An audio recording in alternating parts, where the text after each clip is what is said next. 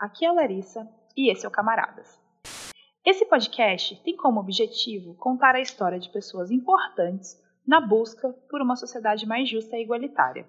Pessoas que não aceitaram a realidade que foi imposta a elas e lutaram incansavelmente para mudar as coisas. Minha intenção é fazer o pessoal endurecido lembrar da ternura, lembrar das lutas e, especialmente, lembrar daqueles que lutaram e lutam. Caso você goste desse projeto, pense na possibilidade de nos ajudar através do nosso Padrim, que é padrim.com.br barra Revolution. Você também pode nos ajudar divulgando esse trabalho. Então é isso, sejam bem-vindos ao episódio número 4 do Camaradas.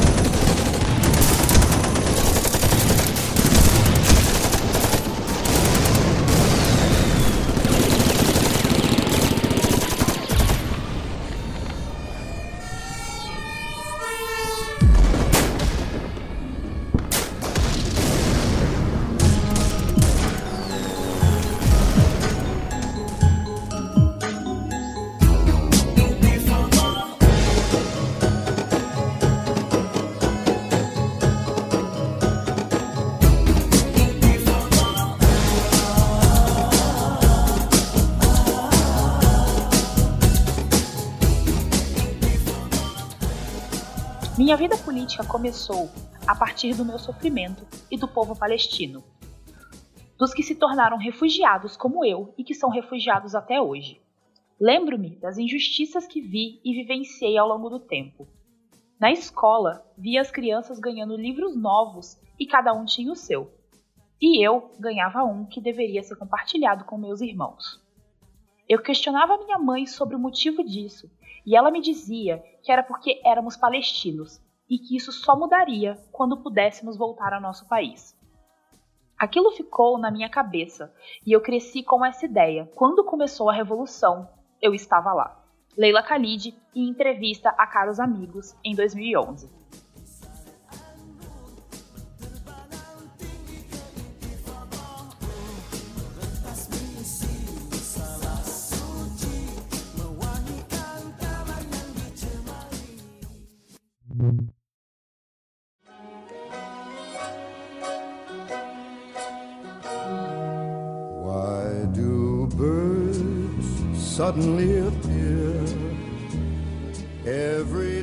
O ano era 1944 e a Segunda Guerra Mundial já caminhava para o seu fim, com as tropas alemãs fugindo do Exército Vermelho no leste europeu e indo ao encontro dos exércitos dos Estados Unidos, França e Reino Unido. Também estava próximo de vir à luz um dos maiores crimes jamais vistos pela humanidade no dia 9 de abril desse ano, também nascia uma criança na cidade de Haifa, no então mandato britânico da Palestina. Seu nome era Leila Ayla Khalid.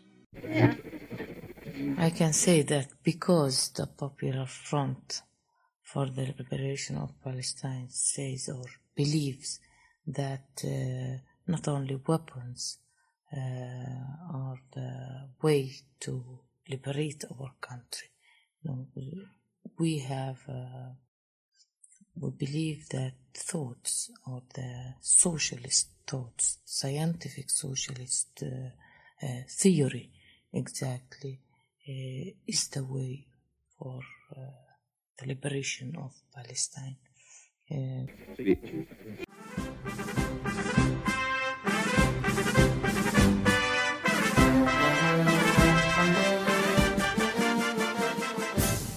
Ela viveu em sua cidade natal com seus pais e os 13 irmãos até 1948. No dia 9 de abril daquele ano, enquanto Leila comemorava seu aniversário de 4 anos, mais de 100 mil palestinos eram mortos pelos grupos sionistas Irgun e Lehi, no que foi chamado de Massacre de Deir e Yassin. Começava assim a Guerra Árabe-Israelense. Declarado pelos estados de Egito, Síria, Iraque, Líbano, Jordânia e Arábia Saudita contra o recém-criado Estado de Israel. Esse período também é chamado de Guerra da Independência pelos israelenses, mas é mais conhecido por outro nome pelos palestinos, Al-Nakba, a Grande Catástrofe. E esse evento marca a expulsão de 700 mil palestinos de suas casas de seu país, sendo forçados a viver em acampamentos de refugiados nos países vizinhos até os dias de hoje.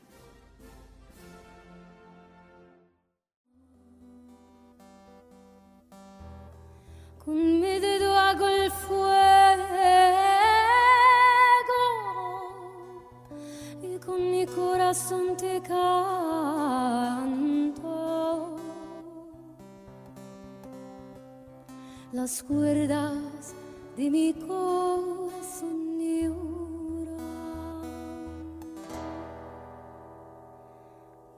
A família de Leila Khalid não foi uma exceção e, Dois dias após o massacre, fugiram para o Líbano, onde passaram a viver em um campo de refugiados na cidade de Tiro. O pai da Leila, no entanto, só conseguiria se reunir com a família seis meses depois, pois ficou na Palestina para lutar contra a ocupação sionista. Leila viveu em Tiro com sua família durante toda a infância e pré-adolescência.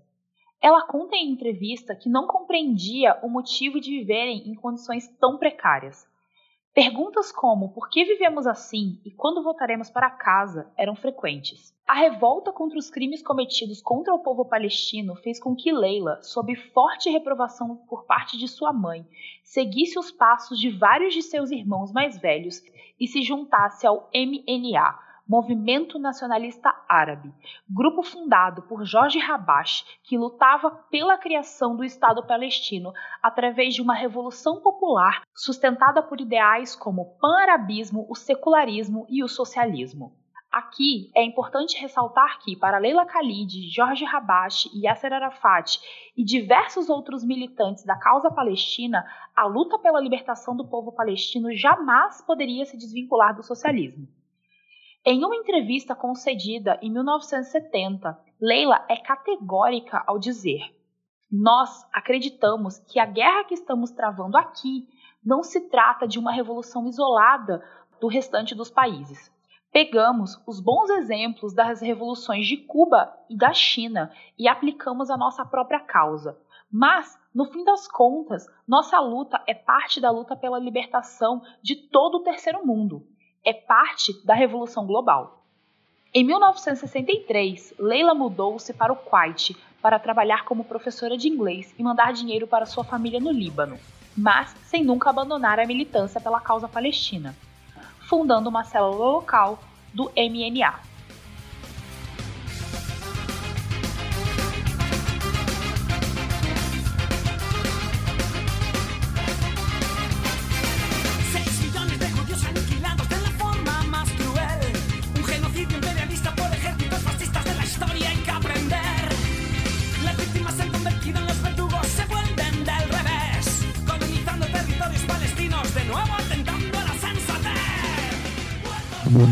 Em 67, os estados árabes envolvidos no conflito contra o Estado de Israel são derrotados na Guerra dos Seis Dias com o apoio massivo dos Estados Unidos às Forças Armadas israelenses.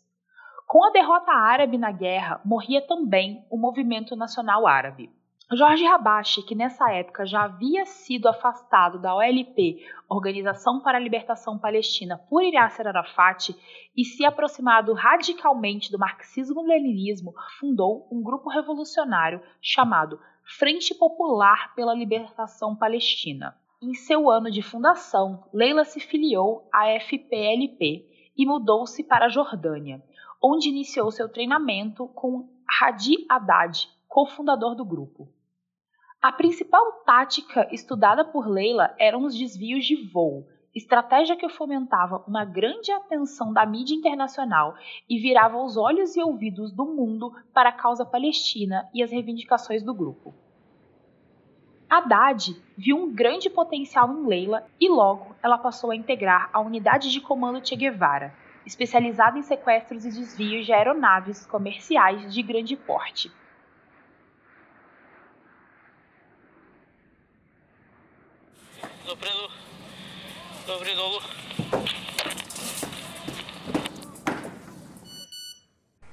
Houston, we have a problem.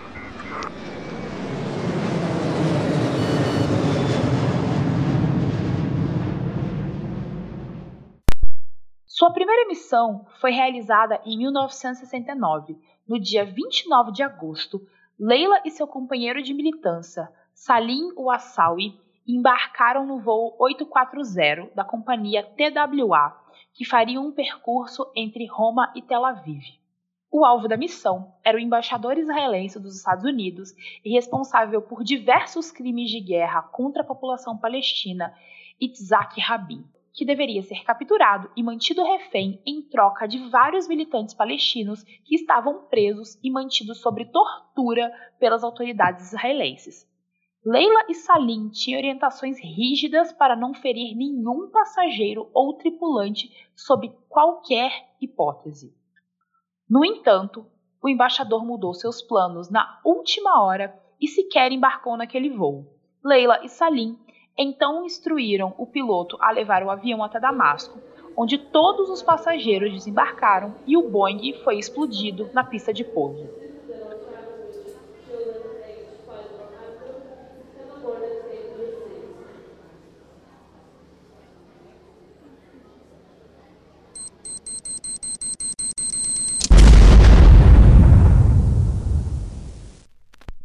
Em entrevista, Leila conta que, durante o voo até Damasco, pediu para que o piloto sobrevoasse a cidade de Haifa, onde nascera, para que visse sua terra natal, nem que fosse por alguns instantes. Ela diz que esse foi o momento de maior felicidade em toda a sua vida até hoje.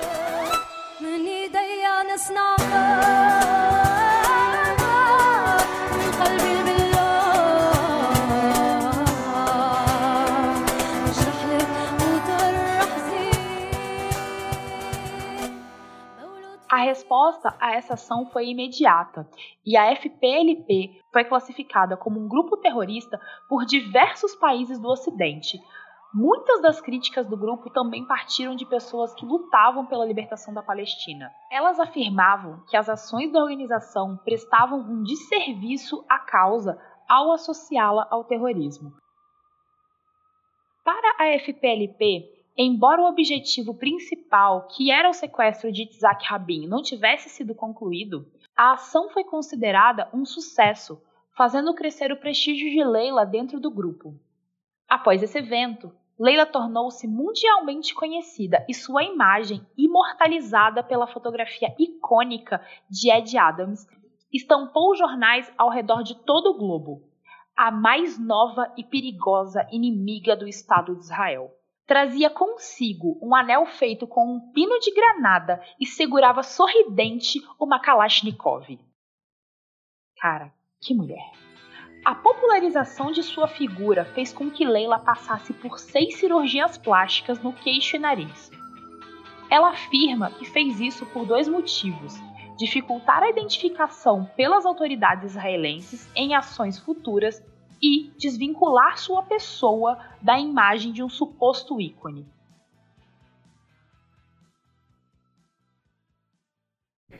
Sua segunda ação seria posta em plano e intitulada Os Sequestros de Dawson. Em 6 de setembro de 1970, no ápice do chamado Setembro Negro, período marcado por atos de desobediência civil, atentados terroristas e confrontos entre guerrilhas palestinas e militares da Jordânia. O plano consistia no sequestro e desvio de três aviões simultaneamente, que seriam levados para a região controlada pela FPLP na Jordânia, para que fossem explodidos em solo. Foi designado a Leila e seu companheiro de luta, o voluntário nicaragüense Patrick Arguello, a tomada do voo 219 da companhia israelense ELAL, que fazia o percurso entre Amsterdã e Nova York. Khalid e Arguello subiram a bordo do voo com passaportes falsos e colocaram um plano em prática, mas não contavam com a presença de agentes à paisana das forças de segurança israelense que guardavam aquele voo, já prevendo uma possível ação do tipo devido ao aumento das tensões na Jordânia. Sob ataque, Arguello tentou reagir e foi morto com quatro tiros. Leila não entrou em confronto com os agentes e, durante uma manobra do piloto, caiu no chão e foi imobilizada, desacordada e presa. Descobriram que ela carregava duas granadas consigo, porém tinha instruções explícitas de não colocar a vida dos passageiros em risco. O piloto realizou um pouso emergencial no aeroporto de Heathrow, em Londres, onde ela foi encaminhada para um hospital público para tratar sua costela fraturada durante a ação. Lá, como ela conta em entrevista, Leila foi informada por um policial que o médico que lhe atenderia era um judeu e que ela deveria tratá-lo com respeito. Minha luta é contra o sionismo, foi sua resposta, não contra os judeus. Embora ela e Patrick tivessem falhado em sua missão, os outros dois aviões sequestrados foram levados com sucesso até a Jordânia e explodidos. Após a alta no hospital, Leila foi encaminhada para a delegacia de Healing, onde ficaria sob custódia por 23 dias. Após três dias de sua captura, a FPLP sequestrou um voo com 56 passageiros britânicos que foram mantidos como refém sob a exigência que Leila Khalid fosse libertada e devolvida à Jordânia, o que ocorreria no dia 1 de outubro daquele ano. Durante sua prisão na Inglaterra, Leila fez amizade com duas policiais britânicas, com que se correspondeu pelos anos seguintes e diz ter criado um certo afeto pelo país, ao qual visitou inúmeras vezes como palestrante até o ano de 2002. Passando esse episódio, a atuação de Leila na FPLP tornou-se consideravelmente mais discreta. Ela não voltou a integrar as ações diretas com o grupo e passou a cuidar dos assuntos institucionais da organização em uma célula no Líbano. Mas, querendo ou não, Leila Khalid havia se tornado um símbolo da luta pela causa palestina e sua figura ainda era muito visada pelos inimigos da mesma. Ameaças e atentados contra sua vida tornaram-se rotina, mesmo quando ela passou a viver no acampamento de refugiados. Durante as celebrações da noite de Natal, em 1975, a casa de Leila Khalid foi explodida em um atentado que tinha ela como alvo. Naquela noite, Leila perdeu sua irmã e seu noivo em mais uma ação das forças israelenses. Para além das ações à frente da FPLP, Leila Khalid integrou a Organização para a Libertação Palestina, a OLP, tida como representante oficial dos assuntos referentes ao povo palestino e às negociações com Israel, até 1982, quando afastou-se do grupo. Segundo ela, os acordos entre a OLP e a organização israelense não proporcionava paz alguma para os palestinos, apenas equilibrava a balança a favor de Israel. Mas, mesmo afastada da OLP, ela ainda integrava o Conselho Nacional Palestino, órgão legislativo da Autoridade Palestina. Em 1978, Leila mudou-se para a União Soviética para cursar História. Foi lá que conheceu o estudante de medicina e também membro da FPLP, Feizer Rashid. Anos depois, Rashid tornaria-se seu marido, com quem Leila vive até os dias de hoje na cidade de Amman com seus filhos, Badar e Bashar. Em 2005, a jornalista e cineasta sueca de origem palestina Lila McBull lançou um documentário chamado Leila Khalid Hijacker, Leila também publicou dois livros ao longo de sua atuação. O ensaio sobre a causa pela qual lutou durante toda a sua vida, intitulado Palestina, Existências e Resistências, além de uma autobiografia intitulada Meu Povo Viverá.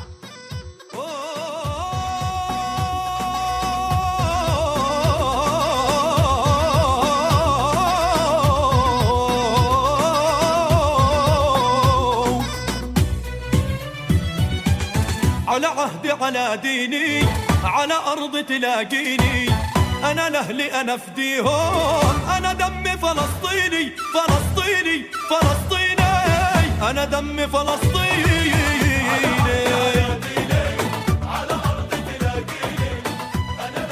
Quando perguntada em uma entrevista se ela era uma terrorista, Khalid respondeu: Sempre que ouço essa palavra, faço outra pergunta. Quem plantou o terrorismo em nossa terra? Eles vieram e tomaram nosso país, nos forçaram a sair, nos forçaram a viver em acampamentos. Eu acho que isso é terrorismo. Usar meios para resistir a esse terrorismo e impedir seus efeitos o nome disso é luta.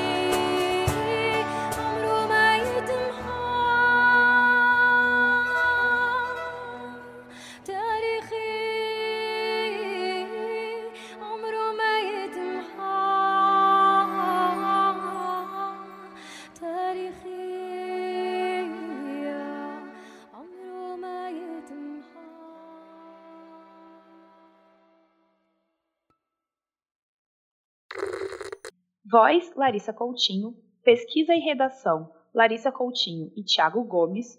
Edição de áudio e direção, Gelo.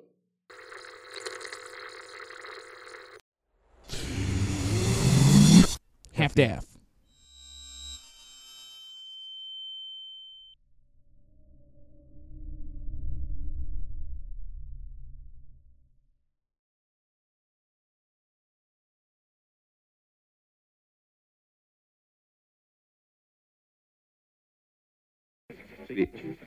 Prestavam um desserviço à causa ao. ao... Nossa senhora, esse trecho tá foda.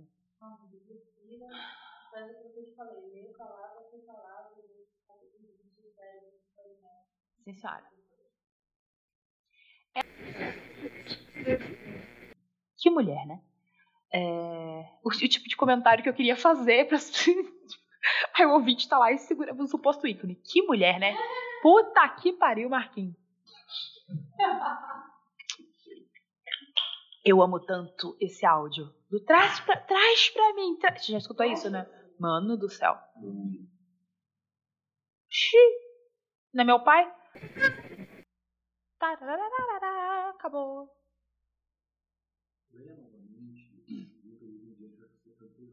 Aqui? Então eu vou ler eu acho, acho mais fácil. Canto sim.